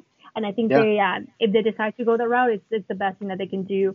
But man, I got to tell you, this match, I stopped taking notes as this match picked up because it was just so fantastic. It was hectic. It was perfectly executed. Like you mentioned, Taya and Rosemary get the win. If I have to say anything negative about it, I do not care for or like Rosemary's gear. It is so distracting to me. It's a lot. It's too much. There's a lot happening there, and it's too bulky, and it can be very distracting. But this is the best that I've seen her work, Rosemary, as a matter of fact. So, no, I agree with that. You know, I thought Rosemary looked really good, but heads and shoulders of what we've seen out of her the past couple weeks, certainly. But yeah, I mean, we'll see. I have my reservations about Havoc and Nevaeh as a tag team, just because, you know, sometimes they kind of look lost. But hopefully, you know, with the other two teams in there, you know, hopefully we get a pretty good match. Like you said, I think it's next week. We get another tag match. It, you know, seems to be kind of the theme of the night here as the, you know, we're moving on. The Deaners, of course, which is Cody Deaner and Cousin Jake, take on Crazy Steve and Johnny Swinger as more fallout from the bridal party. This one goes 2 minutes and 49 seconds, and I feel like we're going to talk about it a lot less than that. Oh, yeah. It was just a comedy match, comedy nothing match. It was just there. Yeah. The whole thing was the nonsense between Swinger and Crazy Steve. They were trying to get something from his little... his fanny pack, thing. Yeah. It was a fanny pack. And then, yeah, that was it. The only thing that I remember really was just Josh in commentary saying, talk about a cast of characters. And I was like, Josh, you are correct, sir. And then that's pretty much it. That was about the only thought the commentary could get out there, because this match was over before it started pretty much. Of course, the Deaners pick up the win, defeating Crazy Steve and Johnny Swinger. Yeah, it was a match that happened. But I alluded to this earlier. We get a backstage interview with Kylie Rae, still just visibly distraught because they kind of show the clip of Susie kind of getting her arm broken again by Deonna Purrazzo. And, you know, the interviewer is like, you know, what does it feel like seeing your best friend, you know, get her arm broken just now, like on the tape? And she's like, seeing it just now, how about seeing it again? Like, I was forced to watch that happen. And, you know, she's really freaking out. And I've been somewhat critical about Kylie Rae's promo ability in the past. I've always felt like that's kind of the one spot she lacked. But this felt more raw. It felt more emotion. I've actually really liked the promo work out of here from her. Oh, my God. Yeah, it felt like it was her true emotions. She's upset, of course. She couldn't do anything to help Susie as Kimberly made her watch when Deonna broke Susie's arm off. We do see Kimberly coming in and interrupting, completely mocking her, teases Kylie. Of course, we all expect Kylie to just kind of take it because she's so sweet. She's so nice. Right. She's smiley Kylie Rae. And Kimber, of course, goes in for the tease. And she does mention, hey, you don't know who Susie really is, which I thought was a good thing to throw in there for the storyline. But Kylie just has had enough and goes in the attack on Kimber. This promo on her part, it was executed very well, and same with Kimberly, it felt natural. Yeah, I mean it was a pretty good backstage thing. I haven't really liked Kimberly's mic work either, but this was it wasn't a situation where she had to do a lot of it. Kylie kind of snaps, and you can see she doesn't know, like she's like upset with herself for snapping. She's upset about. Susie. So we'll see if they're kind of playing this up. Like Kylie's just kind of out of her head. She's not in her head, like her normal mentality. We'll see how that kind of plays in the weeks to come. Of course, we find out that next week we'll see Kylie Rae take on Kimberly in singles action. So it'll be interesting to see kind of what happens there. From there, we go straight into, which I thought was a pretty good segment here, with Heath and Scott D'Amore talking contracts. I was excited at first. I was like, oh, yeah, here we go. Possible contract negotiation. But unfortunately, it didn't go so well for Heath. We see Scott D'Amore grab this, like, folded up piece of paper that looked like it looked like a bill. Yeah. And he's like, oh, yo, we can definitely talk about negotiations here for Heath. And Heath is like, I got this. Pulls out a whole ass folder with multiple papers inside, and Scott D'Amore is like, "Oh, you did this yourself," and it looks like you had a lawyer do it. It didn't go so well because apparently there were a lot too many zeros in the asking price for the contract, and lots of asterisks in this contract. So Scott D'Amore did not seem so pleased anymore. So poor Heath. We'll see where the negotiation goes. Yeah, it gets heated. And what I thought was interesting, too, is that Heath actually name-checks Monday Night Raw when he's like, man, after I got fired, I went on Raw with wrestled Drew McIntyre. I'm like, wait, he just said Raw and Drew McIntyre? Are they allowed to say that? I don't know. I mean, it's not like he said anything negative. If anything, he gave them a free plug on AXS TV to, tune in Monday nights on USA. But we see they're kind of playing fast and loose with this mentioning other companies thing, mentioning wrestlers outside their company. So, I guess they're just going to keep doing that because I don't think Don Callis really cares. he seems like he's going to be what? Try me. Like, you can't get mad at me for saying anything. All you can do is say, don't say it again. Right. I mean, there's no lawsuit to be had there because he didn't say Raw sucks. So, we'll see where it goes. Then we get a clip of EC3 cutting a promo in what looks like to be the foliage that is outside of the Impact Zone. Of course, Moose does not know where it is. And then he cuts a promo and drops the belt off of a walkway. I think we're supposed to be led to believe that that's a bridge over a river. It doesn't look anything like that. It kind of just looks like a little walkway bridge type thing. And, it just kind of keeps setting up what we're eventually going to get to with, Bound for Glory. Moose and EC3 is officially happening there. And like I mentioned before, it is going to be a quote-unquote undisclosed location. So maybe it is amongst the foliage outside of the Impact Zone. Who knows? And then, of course, we go right into another Ken Shamrock and Sami Callihan backstage. Much like the last one, this one does nothing for me. Yeah, so Sami finds Ken. Ken feels actually bad about attacking Eddie Edwards. Sami encourages him manipulates, says that he's on the up and up as the old killer Ken Shamrock. And we see Ken eating that up as he attacks a poor bystander nearby. So we'll see. We'll keep seeing where this goes. Sorry that it's not doing anything for you, Josh. It's not. And, you know, what really takes me out of it, too, is just this absolute cornball shit that Sami keeps saying.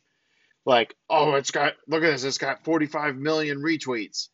And it's like, Sami, like, no, come on. No. Like, come on, man. Like, do your hacker gimmick, that's fine. But to be, like, social media hacker guy that's caring about how many hits something is getting, like, I don't know if... Tennille Dashwood? Right. I don't know if it's supposed to be like, oh, Ken doesn't know anything about this. He might believe that it's 45 million. Now I'm pumping up his ego. But if that's the angle, it's a dumb angle. I'm just going to say it. I just don't. Why would Ken Shamrock care how many people are liking his videos on Twitter? Yeah, I agree. That when they threw that aspect in there in the last interview, I didn't care. That's the one thing that you can say is just taking people off of it completely. Because, okay, is that your goal? Why would Ken care? Exactly. Right. Yeah. So yeah, whatever. So we get to the main event here of our October 6th episode of Impact, and it's a pretty good one here. We get Ace Austin and Madman Fulton versus the Motor City Machine Guns, who of course are in a non-title match here. Lots of really good action. I didn't take a whole lot of notes because so much was happening, but you know, we see a theme here with these tag team matches that involve the Motor City Machine Guns, and that is the Motor City Machine Guns are pretty awesome. They're so freaking great. Alex Shelley, I want to meet this man one day. And I don't know. There's so much that you can learn from this man. He's so good. But of course, Ace Austin being 23 years old, I know you're very fond of this guy. I am. He's excellent in the ring. I just cannot get into what he looks like. I get that. That's so unfair. Like, I feel like I shouldn't be like, I don't like this wrestler because of how he looks, but sorry. Hey, no, but you know this as a wrestler. I mean, the look that you craft is very important. You know, if you it absolutely is. If you don't have the look that the audience is reacting to, then I mean, you got to kind of think about that. But I think for the most part, people like his look, although it is a very, very much Gambit from X-Men vibe that I get from it. But as someone who's, and I'll be perfectly honest about this, Sandy, my favorite X-Men as a child, and probably now, was Gambit, and it's because he could throw playing cards and then make them explode. I mean, that was, let's be honest, as a kid, that was the coolest thing ever. And then in the cartoon, he had that really thick, horribly done Creole accent because he was from Louisiana, you know, from the bayou. But no, getting back to Ace Austin, of course. I mean, he is 23. He's won the X Division Championship and Impact. It's someone they obviously care a lot about. And they keep putting him in some pretty big spots here. I will say, as far as his look goes, like, as someone, I've had Gage Deers in the past. Mine are all closed up now. Jeff Hardy is someone that is, you know, has Gage Deers. That comes into play more than I'd like to see come into play. That man gets his ears attached to things like it shouldn't happen. It makes me very sick.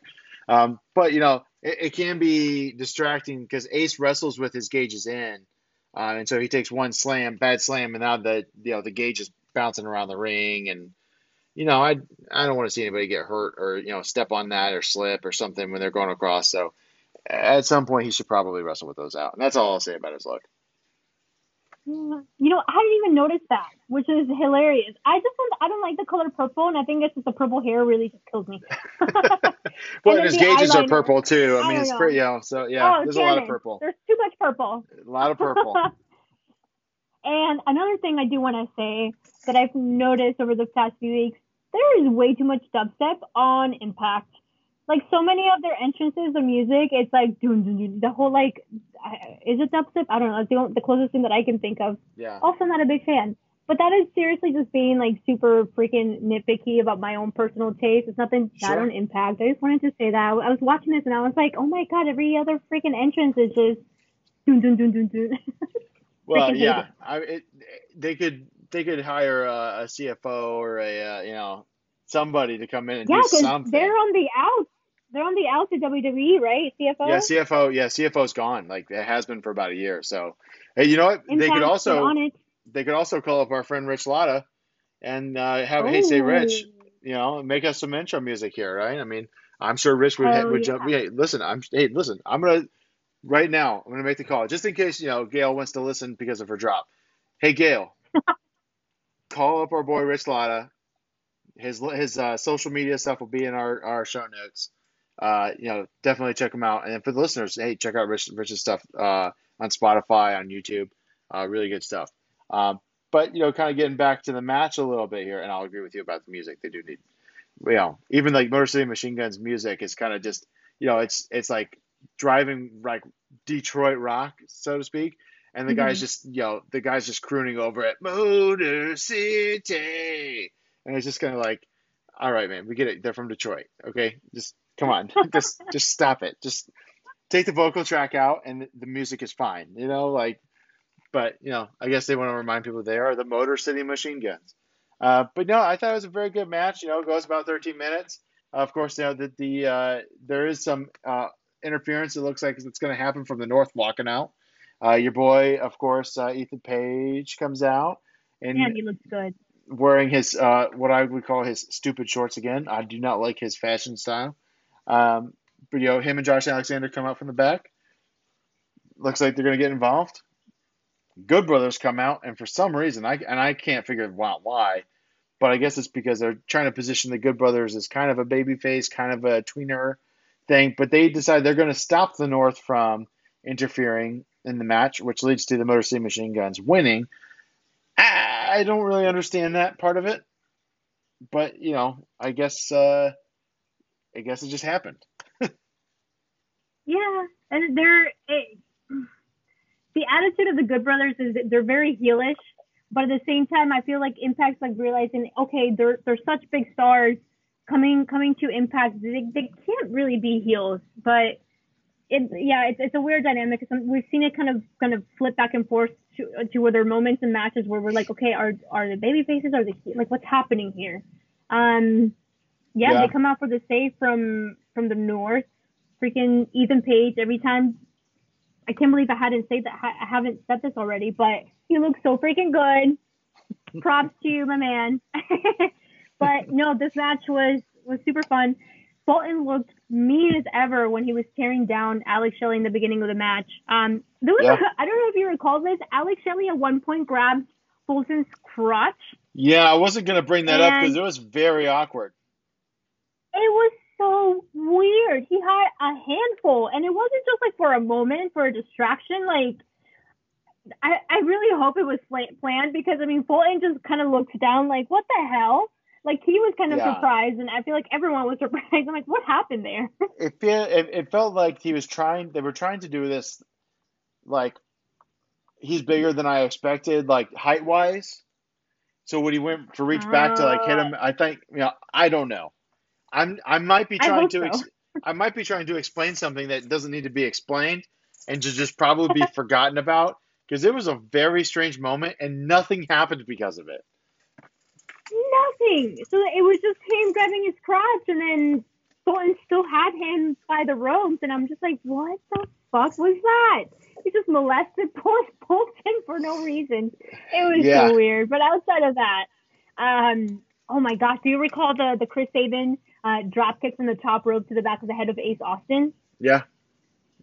Oh my god, that looked so dangerous. There was a lot of whiplash from Ace Austin on that one, and it just reminded me of who was it? Paige, when Sasha did that to Paige when she came back from her neck injury that took her out again. I did not like that, but hopefully he's okay. Would love to see less of that, but it looked terrifying. Yeah, I mean, I will say this too, and we talk a lot about Alex Shelley, and rightfully so, but Chris Sabin holds his own in there as well, and when they do their tandem offense where they do the you know, the kicks, and then they do the one guy runs and flips over the guy and holds the neck up so that the other guy comes off the ropes and does the drop kick. It's just, I mean, it's flawless every time they do it. You can tell they've done it a million times, but still every time is just, and you're just like, oh yeah, that's why these guys are good, right? It makes sense why they're the tag team champions right now. You know, the common theme with a lot of professional wrestling is when they have these multi-man matches for championships, oftentimes the champion retains. That's, you know, kind of the money that you could put on it. I don't know. It really depends to me what the Good Brothers contract situation is and whether or not they're allowed to go to Japan. It's honestly what I think it kind of boils down to. If the Good Brothers aren't going to Japan at all, or at least not for a while because of COVID, it makes sense to put the belts on them. But if they're going to go to Japan, right? New Japan just announced they're doing the World Tag League.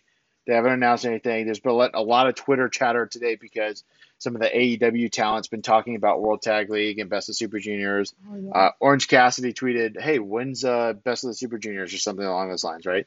And, you know, of course, everyone's like, oh, I can't wait. Maybe they could do that. But, you know, there's some talent signed in some other places that kind of have these both ways contracts. You know, John Moxley, Miro, a.k.a. Rusev, has said that he's got in his contract to be able to go to both. I believe that FTR has their contracts signed that way. And then, obviously, the Good Brothers, I'm fairly confident, have the ability to go to Japan as well. So if they're going to go off and do a World Tag League, which might, you know, it doesn't sound like it's way out of this world, not possible, considering their history there. We'll see what happens. I think we'll know based on what kind of the World Tag League roster gets announced, whether or not the Good Brothers will come up with the champions. That's my opinion. But, you know, they could surprise us all and they could not do it and then they don't win. But they've got this undefeated streak coming in. And I don't know. We'll see what happens. We'll see. But for this match, Alex Shelley pins Fulton from a crossbody, and that is it for this huge tag team title shot at Bound for Glory. I honestly have no idea who's going to take it. You know, we still have the build-up for it. We had a couple of weeks. You know, like you mentioned, Doc Gallows and Madman Fulton are going to go at it next week. It could go either way, and there's lots, like you mentioned, lots of different factors to determine that, but based on the storylines outside of the contract negotiations, just based on the stories that we've seen over the past few weeks, it's been since the anniversary, actually. It's been a while. They're all so on par to each other that it could go either way. And no matter who wins it, I think it's gonna be fantastic because all these teams they're producing some of their best work right now. Which will be interesting too, and it feels like. You know, okay, so we had at Victory Road, Josh Alexander pick up a win. This week's Impact, we have the Motor City Machine Guns pick up a win. Next week, you have Doc Gallows against Madman Fulton. So a third tag team is going to have a win represented in the build-up. And we'll be interested to see if they don't get all four of them a win before Bound for Glory comes up. And that would be pretty interesting. And, you know, you would call that traditionally 50-50 booking, but, of course, it's more like 25-25-25-25 booking if you're doing the math there. I took a math test today. And, you know, I passed it. I aced it, in fact. But, oh, thank you. But, yeah, no, I mean, it'll be interesting to see kind of, you know, we're starting to see this card shape up. We have all of our championship matches now booked for it. I'm getting excited for Bound for Glory. You know, we might have to watch it together. It's a pretty big event. You know, that'd be fun. We might have to, you know, Dan Coffin said that he wants to watch it. Jeremy will probably be interested in watching it. We'll have to see. You know, kind of. We'll make sure that we keep the group small. Watch party. But yeah, I mean, I'm absolutely down for a watch party for that. For the listeners, definitely. You can pre-order. Bound for Glory now on the Fight TV app. You don't have to wait until day of, minute of. You know, we signal boosted. Gail had tweeted about that, so I want to make sure, especially since she did us a solid, that you know we're making sure that you know definitely you know get ready to purchase Bound for Glory. It's up on Fight TV right now. I don't know off the top of my head what the price is. Do you know what the price is, Sandy? No idea. I think it's 40. I think Slammiversary is 40. Yeah, $40. I mean, most wrestling pay-per-views, you know, you're like $50, $60. Impact, you get a $40 one here. Definitely, it's going to be worth your money. Definitely, you know, pre-order it if you can. And when you buy it on the Fight, TV, you get credit towards the Fight app to get other pay-per-views later on. Stack them up that way. But yeah, I'm excited. Great week of Impact Wrestling. We got another week next week of Impact Wrestling. Yeah, but we might mix it up with some video game stuff. So let us know what you want to hear. We're still waiting for suggestions. If anyone at all has a suggestion on a video game topic to enter into the giveaway that Dan was so gracious to put together for us, definitely send it over to 8bitsuplex@gmail.com. Tweet it at us at 8bitsuplex on Twitter, or reach out to us personally. Sandy, why don't you go ahead and run through your plugs, your sign-offs, anything else you want to add? I want to plug Tampa Bay Pro Wrestling and Chilito's Academy in Tampa Bay. We're located actually in Pinellas Park. If you're in the area, like I mentioned earlier, and you want to chase your dreams, there's no better place to do it in this area than with Jay Lethal.